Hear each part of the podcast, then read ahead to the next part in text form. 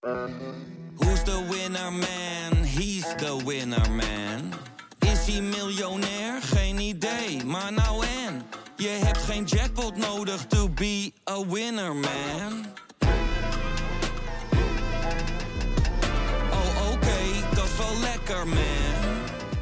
Het allereerste padje, vele slapeloze nachten en nog veel meer vieze luiers. Genoeg om je druk over te maken in die eerste duizend dagen.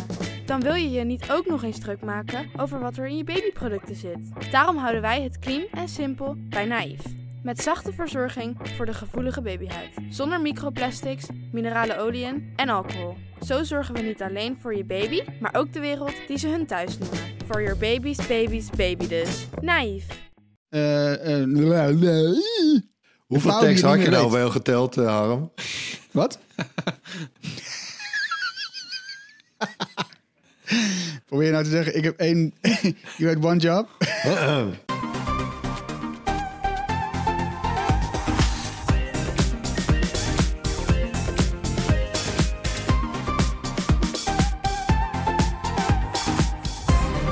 Welkom bij de Bright Podcast van woensdag 3 februari. We praten je weer bij over de trending topics in tech van deze week. Ik ben Harm en aangeschoven vandaag zijn Erwin, Hey, Floris Yo. En Tony. Hallo, hallo. Vandaag gaan we het hebben over cable cutting, oftewel het opzeggen van je tv-abonnement omdat je toch alleen maar streaming kijkt. Ja, meer Nederlanders willen dit, maar kan het ook. En verder gaan we het hebben over Jeff Bezos, want de beste man die gaat het wat rustiger aan doen. Eh, de PS5 is vaak verkocht en Volkswagen gaat de software in. We gaan beginnen. Onlangs bleek dat steeds meer Nederlanders van plan zijn om hun traditionele tv-abonnement te vervangen door een streamingsdienst zoals NL Ziet. Eh, en daarmee kun je natuurlijk tv-zenders via internet bekijken. Ja, dat is eh, berekend eh, door marktonderzoeker Telecom Paper. Die doet vaker dit soort onderzoeken. Dan vragen ze Nederlanders naar allerlei dingen rond internet, mobiele telefonie. en ook elk jaar over hun televisieabonnementen en wat ze daarmee willen gaan doen. En op dit moment wil eh, maar liefst 18% van de Nederlanders... die wil zijn tv-abonnement eh, ooit gaan eh, opzeggen, toch? En dat is vijf. best wel een. Hè? Ja, dat is gewoon 1 op de 5 jaar. Dat, is wel, dat hakt er ineens in. En eh, 6% van de Nederlanders willen tv-abonnement al binnen een jaar opzeggen. Dus dit wordt 2021 wordt echt een, een jaar waarop de tv ja, een een probleem heeft, zeg maar. De hele tv-branche. Want dit Ja. begin, beginnen nu wel aantallen te worden. Want Ja. eh, ter, even ter vergelijking, in 2018... Eh, toen zei maar 3% van de Nederlanders in dat jaar tv-abonnement op te willen zeggen. Dus het is gewoon verdubbeld inmiddels. Het aantal cablecutters. Ja, we hadden ook op, ja, op de redactie hadden we wel een gesprek over van de week. Want ja, wie heeft er eigenlijk nog een tv-pakket en waarom? Hè, want ja, het werd al snel duidelijk dat... nou, we hebben bijna allemaal wel een tv-pakket. Maar nou, eigenlijk vooral tegen wil en dank. Veel providers bieden hun internet namelijk nauwelijks zonder tv aan. Het is eraan gekoppeld. Ja, neem bijvoorbeeld mijn, eh, mijn aanbieder Ziggo. Dat is een beetje de grootste van het land. Eh, daar betaal ik 65 euro per maand voor een pakket eh, met internet, tv en bellen. Nou, bellen gebruik ik niet. Bellen kost ook maar een euro per maand, heb ik bekeken als je het eraf haalt bij abonnementen. Maar bellen gebruik ik niet. Maar als ik het eraf zou willen halen, dan moet ik mijn abonnement wijzigen. En dan wordt het duurder. Eh, want ook, weet je, lang verhaal. Ik heb gewoon een abonnement dat ik al jaren meeneem. De prijs gaat steeds omhoog, maar die prijs is nog steeds iets minder hoog dan wanneer ik op dit moment een abonnement zou afsluiten. Eh, en tv is een beetje hetzelfde verhaal. Ik heb dus dat oude abonnement. Eh, en als ik tv eraf haal, dan wordt het alsnog duurder dan als ik het nu hou. Maar zelfs stel, ik zou nu een nieuw abonnement nemen, dus zonder dat kortingsverhaal. Hetzelfde abonnement wat ik nu heb met 200, eh, 250 mbit internet. En dan zonder tv, dat kan bij Ziggo niet. Eh, ik kan hooguit kiezen om interactieve tv weg te laten. En dan krijg je een tientje korting per maand. Eh, maar met die snelheid dus, 250 mbit, wat ik een beetje, ja, wat, wat, wat de ondergrens is bij Ziggo, daaronder zit 50 mbit. Ja, dat vind ik niet werkbaar. Dus het begint bij 250, dan betaal je dus eh, alsnog minstens 59 euro per maand. Ja. Maar ze hebben, dus geen, ze hebben dus geen internet-only abonnement bij Ziggo. Nee, er zitten altijd, eh, er zitten altijd 50 tv-zenders bij. Oké. Ja, nou ja, dat is dan nog steeds duur natuurlijk. hè, Als je het vergelijkt met wat je in potentie zou kunnen hebben. Ja, Ik kijk, eh, ik bedoel, ik kijk helemaal geen reguliere televisie meer eigenlijk. En Ja, en als ik het zou willen, dan zou ik iets anders... En al ziet inderdaad, hè, zou ik meer dan genoeg hebben. Hè, dan krijg je 34 zenders... eh, In plaats van de 50 of zelfs 80 plus bij providers. Maar nou, eh, 34 heb ik me ook ruim voldoende aan. En, huppatee, eh, nog geen 8 euro per maand. Ja, en weet je, de 8 euro voor tv in plaats van de 10 euro die het bij veel providers kost. Als je dus rekent, nou ja, dat interactieve tv-pakket en als je bij KPN kijkt, dan kost het ook precies een tientje als je eh, internet in je bundel neemt. Eh, ja, weet je, als je dan kijkt naar wat een glasvezelprovider eh, vraagt. Kijk bijvoorbeeld bij Tweak, dat is een, van- de kleinere glasvezelproviders naast, naast de gigant KPN. Dan hoeft het helemaal niet duur te zijn, want Tweak vraagt 41 euro per maand voor 1 gigabit internet. Eh, ja, 41 euro plus die 8 van, eh, eh, van NL Ziet. Dan ben je voor nog geen 50 euro ben je gewoon klaar met het snelste internet wat je kan hebben. En nou ja, genoeg tv voor erbij. Ja, nou ja, ik zit zelf ook bij Ziggo. En als je daar dan naar kijkt en, en je wilt eigenlijk daar kan je nu ook eh 1 gigabit snelheid kiezen. hè. Dat klinkt wel heel aantrekkelijk. Maar ja, als je daar dan die kleinste tv-bundel nog bij moet hebben, ja, dat heb je dan. Ja. Kom je uit op, eh, want je wil dat gigabit internet, je krijgt tv erbij, je komt uit op een bedrag van 76,50 euro per maand.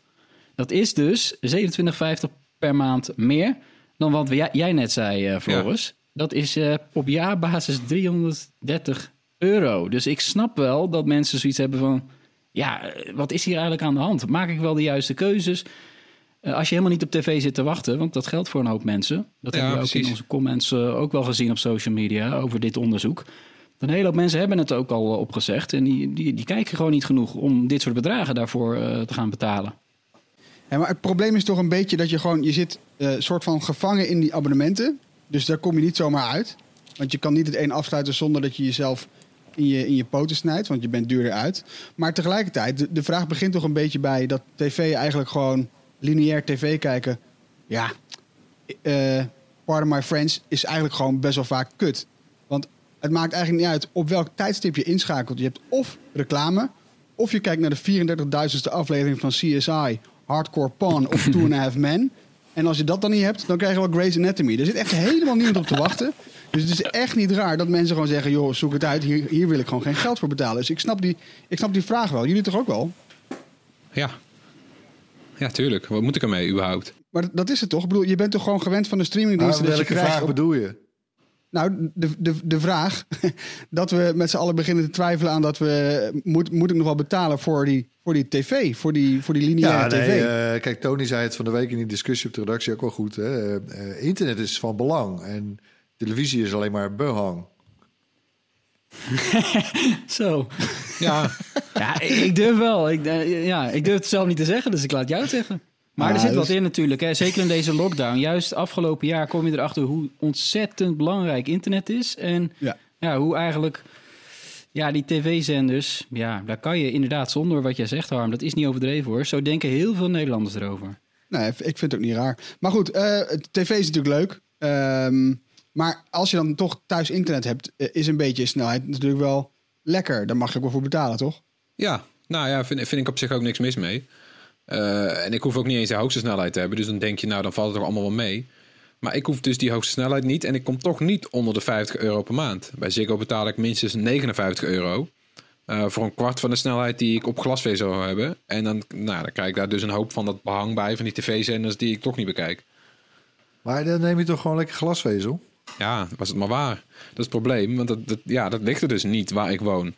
Eh, weet je, glasvezel is nog verre van landelijk dekkend. Eh, Waar woon je dan? Ergens in de duinen? Of, eh, Nee, midden in Haarlem. Oh, Ja. En ik kan dus bij mij thuis alleen maar kiezen voor eh, dure pakketten van Ziggo. Of voor ADSL met een maximumsnelheid van 100 mbit. En je weet bij ADSL, daar kom je altijd nog wat ADSL. onder. Ja, nee, maar that's it. Dat, dat is mijn keuze. ADSL 100 mbit. En ja, weet je, 100 mbit is gewoon niet genoeg meer in 2021 als je met een hoop mensen nee, in een huis dus woont. jij kan En- alleen maar Ziggo kiezen. Ik kan eigenlijk alleen maar, als ik het, het strikt neem, kan ik alleen maar Ziggo kiezen. Weet je, dus ik, ik, ik zit eraan vast. En qua service heb ik er eigenlijk weinig over te klagen. Want ik heb ja, vrijwel nooit storingen. De snelheid is, eh, is, is gewoon wat ze beloven. Maar ja, als ik dan ga kijken hoeveel meer ik zou kunnen krijgen voor minder geld... dan, dan is dat toch wel jammer, minstens. Ja, want jij zegt 100 uh, mbits niet genoeg voor jou. Dat kan met meerdere mensen in huis. Maar stel je woont alleen zoals ik. Ja. Ja, dan zou, zou dat best kunnen eigenlijk. Ja. Denk ik. ADSL, waarom niet? Eh, en als je dan het rekensommetje maakt. eh, volgens mij eh, T-Mobile die vraagt iets van 35 euro per maand voor die 100 mbit. Ja. En nou ja, stel je wilt daarbij dan nog wat tv kijken via een dienst als NL Ziet, via internet kan. Eh, dat is dan nog 8 euro erbij. Kom je uit op 43 euro per maand. Met dat trage internet plus internet, of eh, plus tv. En ja, dat is dan niet eens zo heel veel goedkoper dan het goedkoopste pakket van eh, Ziggo. Ja, maar dat is wel eh, het goedkoopste pakket van Ziggo is wel maar 50 mbit. En bij T-Mobile krijg je dan alweer eh, Oh. 100 mbit. Maar goed, dan is het toch eigenlijk gewoon simpel. Ziggo is dus gewoon te duur. Maar als je geen keuze hebt, ja, dan zit je eraan vast. Dat is toch gewoon een monopolie? Of weet je, hoe, hoe kun je het anders uitleggen? Ze kunnen vragen wat ze willen. Hè, jij, jij ook, Floris. Je kan nergens anders naartoe. Nee, nou ja, ik, ik kan ergens anders naartoe. Het is zo, ik weet, niet, ja, ik weet niet waar de bovengrens ligt, maar ze doen er elk jaar doen ze er 2 euro bovenop en ik ben nog steeds niet weggegaan. Ja, ik weet niet waar het ophoudt, maar ik, eh, ik, ik vind het nogal duur, maar ik kan nergens heen inderdaad. Of ik moet kiezen voor een hele lage internetsnelheid. Maar dan kan ik niet meer fatsoenlijk Maar, werken, eh, et Tony, cetera. ik bedoel, de- ze hebben toch... hè, Er is toch eerder onderzoek hiernaar gedaan? Want dit, dit, dit is toch niet in de haak? Nee, nee, dit voelt niet goed, hè? Dit is zoiets van, eh, ja, eh, we zitten vast aan, aan iets. Ja, ik heb geluk. Ik heb hier ook glasvezel. Ik zou de sprong kunnen wagen en ja, alleen glasvezel, internet en geen tv kunnen nemen. Dat is een mooie situatie, maar een hele hoop mensen hebben exact de situatie die Floris eh, heeft. Eh, en dat komt doordat in feite een partij als Ziggo niet verplicht is om zijn eh, kabelnetwerk open te stellen voor andere aanbieders. Waardoor je dus die keuze niet hebt. En terwijl het wel de bedoeling was, hè, de politiek heeft daar heel lang over gediscussieerd. Jarenlang werd, dat, werd daarop gehamerd. Ook dat kabelnetwerk moet opengesteld worden. En ja, dat, dat zou heel mooi zijn. Dat, dat, zou, hè, dat ging gebeuren. En wat gebeurde er dan vervolgens vorig jaar maart?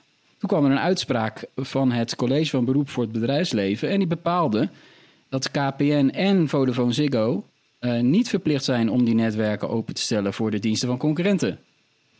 Ja, je zou bijna een soort van waak, waak, waak, waak jingle instarten.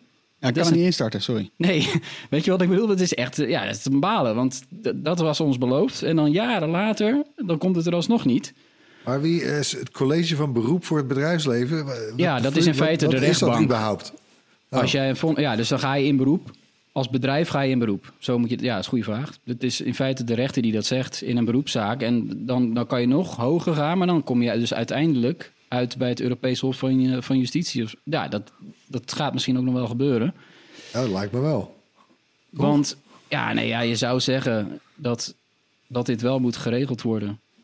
Want anders heb je echt steeds meer... Ja, die concurrentie die komt niet op gang op een andere manier, lijkt het wel. Hè, dat is ons beloofd, er komt meer concurrentie. Nou, we zien zowel bij dat vaste internet als bij mobiele telefonie in Nederland eigenlijk niet genoeg concurrentie. Nee, want het zat, eh, En- de glasvezel kwam er destijds aan. Eh, een paar jaar geleden. Maar toen heeft KPN eigenlijk alle grote concurrenten opgekocht. En alle, eh, eigenlijk alle activiteit stilgelegd. Alle uitbreiding. Want ze waren een paar jaar geleden, waren ze, gingen overal de schep in de grond. Want weet je, het is, het is ook niet... Ik snap ook wel dat ze, dat ze eh, eh, defensief zijn met hun eigen netwerk. Want het is nogal wat om zo'n netwerk te bezitten. Het betekent namelijk dat jij in heel Nederland een schep in de grond hebt gezet en een draadje hebt aangelegd. In elke buurt, naar elk huis. Dat is ook nogal een investering. Maar tegelijk ben je daarmee ook een monopolie eigenlijk. Want jij hebt het al en de concurrent heeft het niet. En eh, kom er nog maar eens tussen. Weet je, wie heeft nu nog het kapitaal om in heel Nederland een glasvezelnetwerk aan te gaan leggen? Helemaal niemand. Nee, ja, KPN. Die gaat het dus ook doen de komende tijd. Ja. Eh, ze hebben ze wel beloofd om er weer wat meer vaart in te zetten. Hè? Ja. Dat werd dan gepresenteerd eh, een tijdje terug, ook in het kader van... ah, door, door die lockdown en de corona realiseren we ons dat snel internet bij de mensen heel belangrijk is. Dus we gaan eh 3,5 miljard euro steken de komende jaren tot 2025 in ehm, ja, het opvoeren van die uitrol van glasvezel. Dus uiteindelijk in 2025 zegt KPN heeft twee derde van de huishoudens. Dat is nog steeds niet heel Nederland natuurlijk, maar twee derde heeft dan glasvezel. Jongen, jongen, jongen, jongen. Hebben we al een beetje beeld op of, eh, of dit überhaupt een agendapunt is voor politieke partijen dadelijk, ook met de verkiezingen? Nog niet echt, hè? Nee, nog niet echt. Nee, ik moet eerlijk zeggen, ik, ik heb, ik heb de, de, de politieke, eh, of de programma's van de partijen er nog niet op nageslagen. Dat staat nog wel hoog op mijn lijstje. Dus eh, wellicht dat we daar in een, eh, in een andere podcast aflevering of iets dergelijks nog wat moois mee kunnen doen. Eh, maar ja, ongetwijfeld dat dit, dit, dit zal vast op een agenda staan. Maar ik weet even niet bij welke partijen die het hoogst op de agenda staat. Ja, je hoopt eigenlijk dat die Europese rechter gewoon eh, eindelijk ingrijpt. En Ja. Ja. dat zou mooi zijn. Dus de, we hebben nog wel de kans dat het gebeurt hoor. De autoriteit Consument en Markt, dat is de toezichthouder die erover gaat. Die Ja. moet ervoor zorgen dat wij als consumenten niet te veel betalen omdat er te weinig concurrentie is. Dat is precies wat er gebeurt. Die Ja, zou dat wel ja. eigenlijk moeten doorzetten. Helemaal tot het hoogste wat maar mogelijk is. Zodat we uiteindelijk het wel kunnen zeggen. We hebben het in ieder geval gepro- geprobeerd in Nederland op die internet- en tv-markt iets eh, van hebben- concurrentie te krijgen. Hebben we hebben een beeld waar, waar, eh, waarom dat college van beroep, of die rechter dus toen ehm, eh, ma- maart vorig jaar zei van nee, ze zijn toch niet verplicht? Nou, was gewoon een gebrek aan bewijs. Was, was toen, eh, le- lees ik in de berichten. Brek aan bewijs. Ja. Nou, misschien mogen ze jou even bellen, Floris? ja, ik heb het uitgerekend. hè, 330 euro eh, als ik de keuze had. Maar die keuze heb ik niet. Dus eh, 330 euro per jaar, alstublieft. In het hoorspel laten we elke week een techgeluid horen. Laten we eerst gaan naar het geluid van de afgelopen drie afleveringen. Ja, er waren twee hints voor nodig, maar dat geluid is dus eindelijk geraden, toch Floris? Ja, het is de... Ja, eindelijk hè. De twee, twee hints. Eh wat was nou handig en eh, hulp in huis. En het was eh, omdat het ging om de bot handy van Samsung. De thuisrobot die tijdens CES werd aangekondigd. Weet je wel, die, die robot die met zijn arm die de vaatwasser kan inruimen. En eh, dat wist... met eh, één arm had hij, hè? Ja, één één arm. en het wist onder meer eh, Daan Filippini. Dus gefeliciteerd Daan, dat Bright T-shirt komt jouw kant op. Een goede naam zeg, Filippini. Ja, En heb je een nieuw geluid meegenomen, Floris? Dat is vandaag jouw pakje aan. tuurlijk. Komt-ie. Nou oké, eh, Erwin, dan, dan zeg jij normaal gesproken... Nee, deze keer niet. Daar moeten ze het mee doen, met die ene keer. Wow, maar één keer. Nee, we doen, ja, we Zoek- doen hem echt maar één Zoek keer. hem maar uit, dit Ja, was hem. ja. Nee, hey, maar even hè, CES, Samsung. Weet je nog dat we vorig jaar hadden we toch dat eh ehm Bally, die balrobot... Ja, de Waar de hel blijft dat ding? Ja, ik nooit wil Bally. gehoord. Maar dat geef ik Nee. niet. Kijk, dat is de CES. Het is show, hè? Het is gewoon show. Nee, kom op. Ik, ik, ik was vorig jaar samen met Erik Bouwman, onze lieve fijne collega Erik Bouwman, waren we daar, stonden wij te geeken op dat balletje. Van nou, iedereen wil zo'n rollend balletje door zijn huis hebben, die achter je aanrijdt en hobbelt. Dat is, dat is ons beloofd. Nou ja, beloofd. Dat is, ze hebben het ons laten zien. Ik wil eigenlijk gewoon het balletje. Ik vond het echt een schattig ding gewoon. Nu meer dan ooit, zonder, Ja. zonder menselijk contact. Wij willen contact met een balletje. Ja, ge- geef, geef mij mijn ballie. nou ja. Oké, eh, eh, terug naar het geluid. Eh, als iemand luistert bij Samsung, laat ons even weten wanneer ballie er is. Want ik, echt, ik wil hem nog steeds. Maar goed, toch nog terug Nou, nog één keer dan toch, eh Harm. Laten we Oké. nog één keer horen dan. Ja, sympathiek van je, Erwin, dat we daar toch nog even de tijd voor nemen.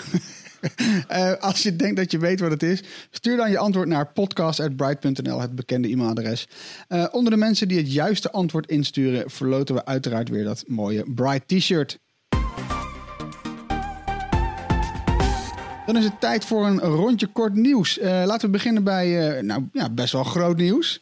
Amazon-baas Jeff Bezos, na 27 jaar eh, vindt hij het wel welletjes. Hij begon natuurlijk in zijn garage met zijn boekenwinkeltje.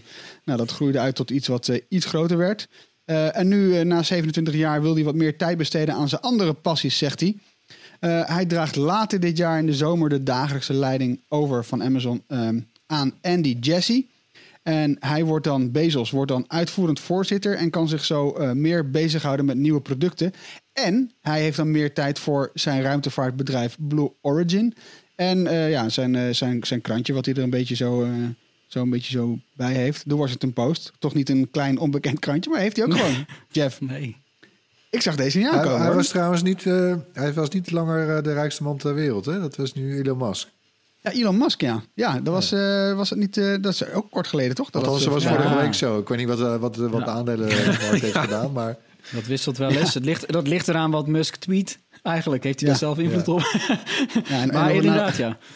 Zou dat nog meespelen bij zo'n besli- beslissing? Dat die is voorbijgescheurd, letterlijk en figuurlijk, door Elon Musk? Dat hij ook zoiets heeft van, nee, ik denk het niet. Hè? Ik denk dat hij het wel even gezien had, Amazon. ja, Ja, hij nee. doet het wel. Hij is het echt natuurlijk helemaal zelf begonnen. Eh, ja, wat, hij is de rijkste man ter wereld. Ja, wat doe je dan nog? Wat voor uitdaging heb je dan nog? Ja, toch? ik snap bedoel, sowieso ja. niet dat mensen blijven doorwerken naar de 1 miljard. Ik zou daar de grens trekken. Nee. Ligt daar jouw grens? ja, ik kan ook leuke dingen bedenken die ik met een miljard kan doen de rest van mijn leven. Eh, Oké, nou, la- la- laat dit in de papieren staan. Als Floris een miljard haalt, dan stopt hij met werken. Nou, check. Staat het ook weer. Iets anders. Ah, waar je je dan op kan richten, de PlayStation 5. Want jij bent een van die eh 4,5 miljoen eh, mensen die zo'n die zo'n PlayStation 5 heeft. Ehm, ja, dat ding is dus afgelopen jaar 4,5 miljoen keer verscheept, de PlayStation 5. En ga er inderdaad maar vanuit dat ze ook verkocht zijn. Want ja, iedereen weet, er is geen enkele winkel die die PlayStation 5 nog op voorraad heeft. En daarmee heeft de PlayStation 5 eigenlijk net zo'n vliegende start als de PlayStation 4 zeven jaar geleden. Die verscheen er ook in november en die werd ook voor het eind van het jaar zo'n 4,5 miljoen keer verscheept. Nou ja, eh, het is niet heel verrassend. Sony is natuurlijk tevreden. Eh, maar eh, hoe en wanneer, hoeveel er nieuwe lichtingen van de PlayStation 5 komen, ja, dat, dat blijft nog even de vraag. En dat geldt, datzelfde gaat toch ook een beetje voor de Xbox, toch? Weet toch ook niet hoeveel we er gaan krijgen? Ja, Microsoft die heeft eh, gisteravond gezegd dat het tot juni nog eh, beperkte voorraden zijn voor de Xbox Series X. Ja. Ja. En die heeft ook niet exacte aantallen bekendgemaakt. Nou, die liggen sowieso lager dan die van de PlayStation 5. Dat, hoeft niet, dat is geen geheim. Nee. Eh, maar ja, dat is natuurlijk dat is niet best, hè? Dat, dat het zo lang duurt. En bij, bij Sony lijkt het er ook gewoon naar uit te zien dat nog maandenlang eh, er met geen mogelijkheid aan die dingen is te komen voor de gemiddelde consument. Die niet de hele Ja. dag met robots alles zit te checken. Wel zuur, hè? Het blijft, het blijft altijd jammer dat zo'n zo, zo'n ding wordt zo gehyped. En wat, is ook logisch, wat natuurlijk ook hartstikke logisch is. Maar ik- het, het blijft wel jammer dat zo'n product dan gewoon niet op een normale manier Ja, ze zijn zelf tevreden, Harm. Maar de consument is niet tevreden op, deze, op de manier waarop dit gaat, toch? Maar ja, Nee, dat lijkt mij niet. Nee. Maar ja, wat ga je eraan doen? Niks. Wachten toch? Over wachten gesproken. Volkswagen gaat zelf software voor zelfrijdende auto's ontwikkelen. Eh, het bedrijf wil een eigen standaard neerzetten die ook andere bedrijven zouden kunnen gebruiken. Ja, dat zei eh, Audi-topman Marcus Duisman, ook bestuurslid van Volkswagen. Het bedrijf gaat volgens hem de uitdaging aan, quote-unquote. Eh, Volkswagen, Volkswagens technologie voor autonoom rijden moet op hetzelfde niveau komen te staan als die van Waymo. Dat is dat, dat, dat Google's zusterbedrijf. En zij testen al langer zelfrijdende auto's in de VS. Ja, en Google die levert al software aan meerdere auto, automakers. Eh, nog niet helemaal zelfrijdend, maar wel voor de, eh, voor de boordcomputer. Nou, Volvo die kondigde vorig jaar al een samenwerking met Google aan en Ford eh, deze week ook. Ja, Ja, het lijkt me een hele zelfrijdende. moedige, Ja. moedige poging hoor, van Volkswagen. En ik snap het ook strategisch eh, wel. Hè. Die willen niet dat eigenlijk wat het toekomstige hart van je auto wordt, of al is eigenlijk, eh, dat dat door een, eh, iemand anders wordt gemaakt natuurlijk en beheerd en dat je afhankelijk wordt en alles. Maar ja, ik vrees met grote vrees hoor. ja. Nou ja, ik, ik ook eigenlijk. Eh, ik geloof niet dat de, de, de Volkswagen met zijn ID-platform eh, voor de ID3 en de ID4, dat dat echt een groot succes is. Ja, de verkoopaantallen zijn, zijn prima. Maar we weten allemaal over de softwareproblemen die ze hadden, waardoor de levering van de ID3 eh, heel lang is uitgesteld. Nou zijn die sinds eh, eh, september zo'n beetje begonnen met uitleveren hier in Nederland voor de ID3. En er zijn echt veel mensen die klachten hebben over de ID3. Er gaat van alles nog wat stuk. De software die werkt. Is dat zo, die- nou ja, ja ik, ik weet uit betrouwbare bron, lees ik zelf, dat die auto niet... ja, er, kan er, zi- er zitten best wel wel veel kinderziektes aan. Als je internet opzoekt, er zijn echt veel mensen die wel last hebben van kinderziektes met hun auto. Ehm, en dat is toch iets wat je niet wil met zo'n platform. Dus ik vind het heel dapper dat ze dit gaan doen. Eh, eh, en ik ben ook wel heel benieuwd waar het naartoe gaat. Maar ja, ehm, goh, ja dapper. Laten we het daarbij Maar ze- houden ja, dan, ik denk, weet zeker, ja, ze gaan dit sowieso doorzetten. Eh, en heel veel jaren ook. Ze zijn de nummer één. Ja, en ze zijn te groot om dat niet zelf te willen doen. Ze gaan het niet uit handen geven. Ik en ze vind, weten ook dat de techbedrijven eraan komen. Er Dus, is, er is ook wel wat voor te zeggen hoor. Want als ik bijvoorbeeld kijk naar bijvoorbeeld, weet je, die tv's die hun eigen eh, eh, platform ontwikkelen. Bijvoorbeeld Samsung. eh, eh, Samsung gebruikt geen Android op zijn tv's, LG ook niet. Die hebben allebei een, een in-huis ontwikkeld systeem. En ik moet zeggen dat ik die tv's toch ook wel prettiger vind dan de tv's die afhankelijk zijn van Android. En dus ook afhankelijk zijn van updates die Google bedenkt. En die moeten ze dan zelf vinden. Weet je, ik heb toch die tv's zijn, vind ik minder stabiel. Ik heb zelf zo'n Android tv. En die is van Sony. En Sony maakt altijd goede tv's in mijn, eh, in, in mijn ervaring. Maar deel waar ik, waar ik om te klagen heb, zijn dan die Android-updates. En eh, dat is dan een tv, dat is nog maar een tv'tje. Maar stel je voor dat het met je auto gebeurt. Stel je voor dat je twee jaar nadat je je auto hebt gekocht... ontevreden bent met de nieuwste update. Dat lijkt me ook onprettig. Ja, het het is is ook ook een beetje. zo- Het is natuurlijk een beetje wat voor mensen ze daarvoor, ze daarvoor kunnen aantrekken. hè. Kijk, Ja. software ontwikkelen, dat zit niet, eh, dat is geen, eh, dat zit niet in het DNA van Volkswagen, van oudsher.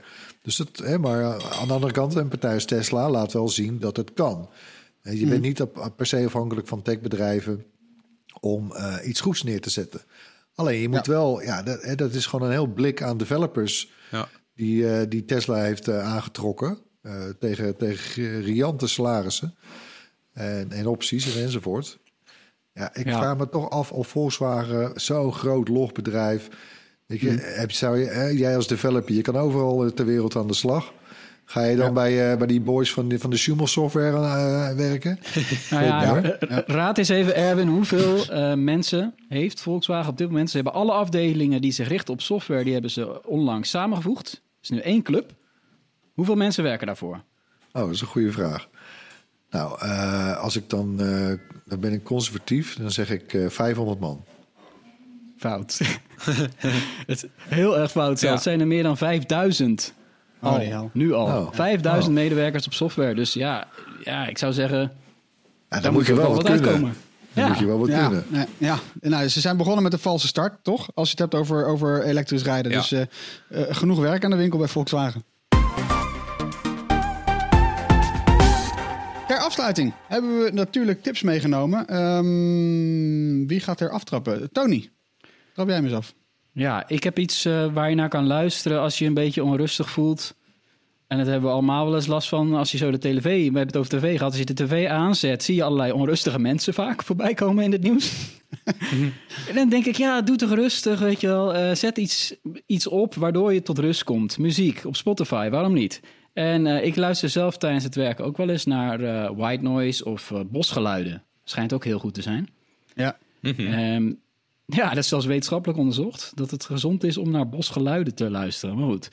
Eh, Lego, die heeft ook zoiets gelanceerd. eh, namelijk white noise met blokjes. Geluiden van Lego-blokjes. Eh, elke tra- ja. De Lego White Noise playlist op Spotify. Elke nummer duurt een half uur. Precies 30 eh, minuten. En je hoort allerlei eh, manieren waarop je die blokjes in elkaar kan, kan zetten. En eh, stromende blokjes, allerlei... Ja, het is klikkende blokjes, allerlei verschillende tracks. En vreemd genoeg, zet het maar eens op. Het werkt nog ook. Ik zou dus de hele tijd bang zijn dat ik, als je dan opstaat van je bureau, dat je op zo'n Lego-blokje gaat staan. Is je dit wel eens overkomen?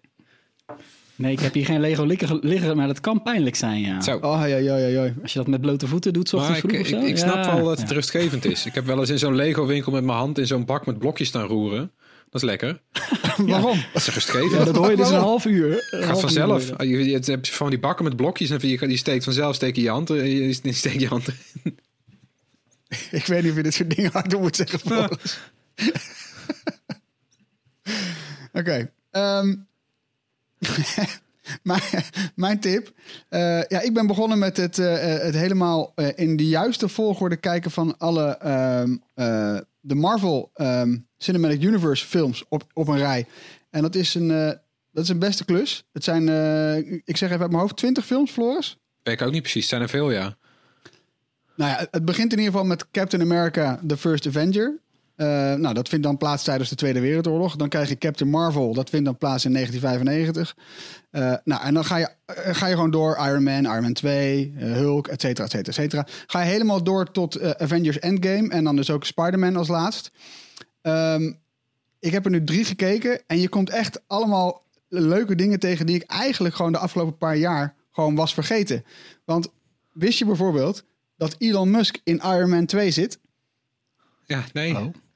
Ja, nou ja, op een gegeven moment loopt, loopt eh, Tony Stark, die loopt daar, loopt daar ergens en die ziet dan Elon Musk zitten. En Elon Musk zegt tegen hem, joh, elektrisch vliegen, is dat niet wat voor jou? En dan zegt eh, Tony Stark, nou, daar kom ik nog een keer op terug. Hartstikke leuk. Ehm, maar, eh, en het is ook heel leuk om te zien al die, ehm, al die, eh, eh, die, die appearances van Stan Lee, eh, de, de, de grote striptekenaar. Ja. ja, de cameo's, ja, zo noem je het. Eh, dan, zie je hem in één keer als, eh, als Hugh Hefner met, met zo'n rood fluwelen badjas aan. Speelt hij Hugh Hefner of hij zit in één keer in de metro. Ja, ik, ik vind het echt superleuk om het allemaal een beetje achter elkaar te kijken. En gewoon nieuwe dingen, dingen te ontdekken. Dus dat is mijn tip. Ehm, daar kom je het weekend wel mee door, gok ik. Floris, wat is jouw tip? Mijn tip is een eh, game die opnieuw is uitgekomen, Control. Eh is een game die verscheen eerst in 2019 en die is nu opnieuw uitgekomen in een eh, Ultimate Edition. En dat is een eh, bijgewerkte versie waar alle DLC bij zit voor de nieuwe consoles. Dus voor de Xbox Series X en de PlayStation 5. En wat krijg je dan? Dan krijg je nou ja, die nieuwe gra- grafische settings die we kennen van die consoles. Dus dan krijg je de, setting erbij om eh, 60 frames per seconde te hebben. Performance of quality, dan krijg je 30 frames per seconde met raytracing. En het is bij Control wel heel vet, want die game is... eh nou, die, die, ik, ik ben aan begonnen de vorige keer dat hij uitkwam. Heb ik hem niet helemaal uitgespeeld, want hij stotterde nogal op de PlayStation 4.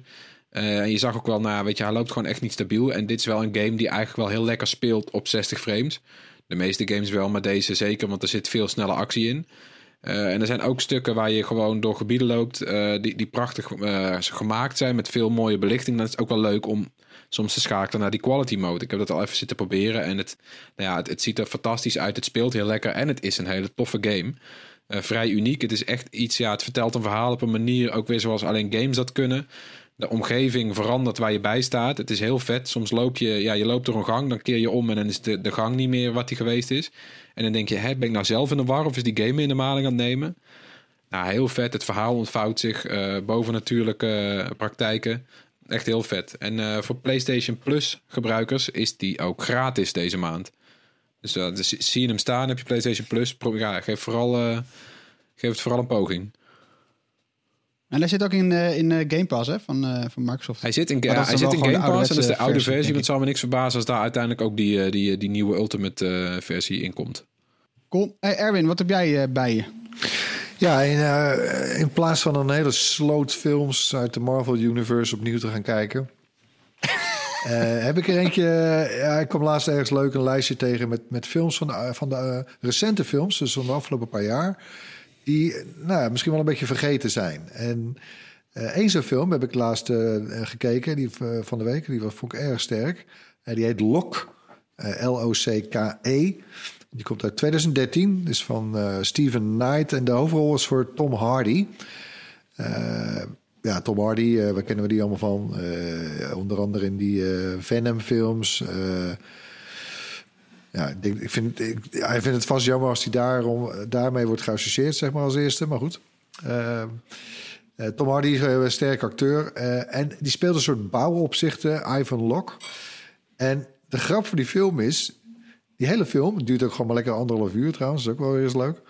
Die, eh, die speelt zich af in de auto. Hij, hij, hij stapt in het begin van de film in de auto. En eh, aan het eind van de film stapt hij pas uit. En alle dialogen, dat zijn telefoongesprekken. Eh, of, of, ja, of een monoloog trouwens. Dat deed hij dan tegen zijn overleden vader. Waar hij wel een dingetje mee heeft. eh, die dan zogenaamd op de achterbank zit. Die zit er niet, maar... ehm, eh, ja, ik wil, niet, ik wil niet te veel verklappen. Want je, het is, je wordt eigenlijk op een hele toffe manier... een soort... het verhaal ontvouwt zich...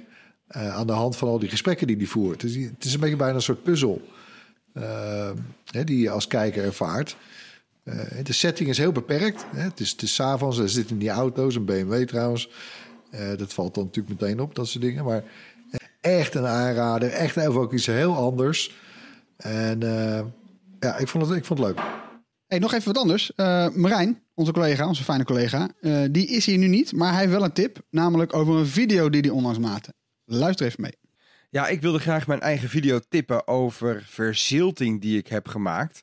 Kijk, eh, verzilting is dat eh, zoetwater steeds zouter wordt. En dat, dat ook ons grondwater bijvoorbeeld zouter wordt. En onze rivieren zouter worden. En dat is best een groot probleem. Hè? Zeker met het oog op klimaatverandering bijvoorbeeld. Waardoor je lange periodes van droogte krijgt. Waardoor in rivieren minder zoetwater stroomt. En het zoute water vanuit zee bijvoorbeeld makkelijker het land in kan dringen. Nou, dat is best een groot probleem. En eh, Rijkswaterstaat is bijvoorbeeld ook eh, grote sluizen nu aan het bouwen in Terneuzen en in IJmuiden.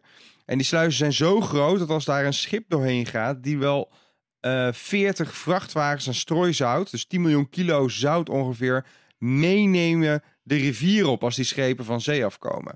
Ja, dat is best een groot probleem, maar er zijn allemaal slimme technologische oplossingen voor om dat zout een beetje uit ons zoete water te houden. En in die video vertel ik hoe dat allemaal werkt. Echt leuke stof voor als je een beetje een nerd bent of een eh, engineer in de dop. Eh, ga dan zeker die video kijken. Nou, met al die tips eh, kun je volgens mij gewoon prima het weekend in. Wil ik jullie graag bedanken voor het luisteren. Laat gerust iets van je horen. Mail ons op podcast.bright.nl. Je kunt ons opzoeken op YouTube, Facebook, Instagram, TikTok, Discord. De hele mond vol en eh, de whole shebang. En dan eh horen we ons volgende week weer. Tot volgende week. Hoi. Doei. Doei.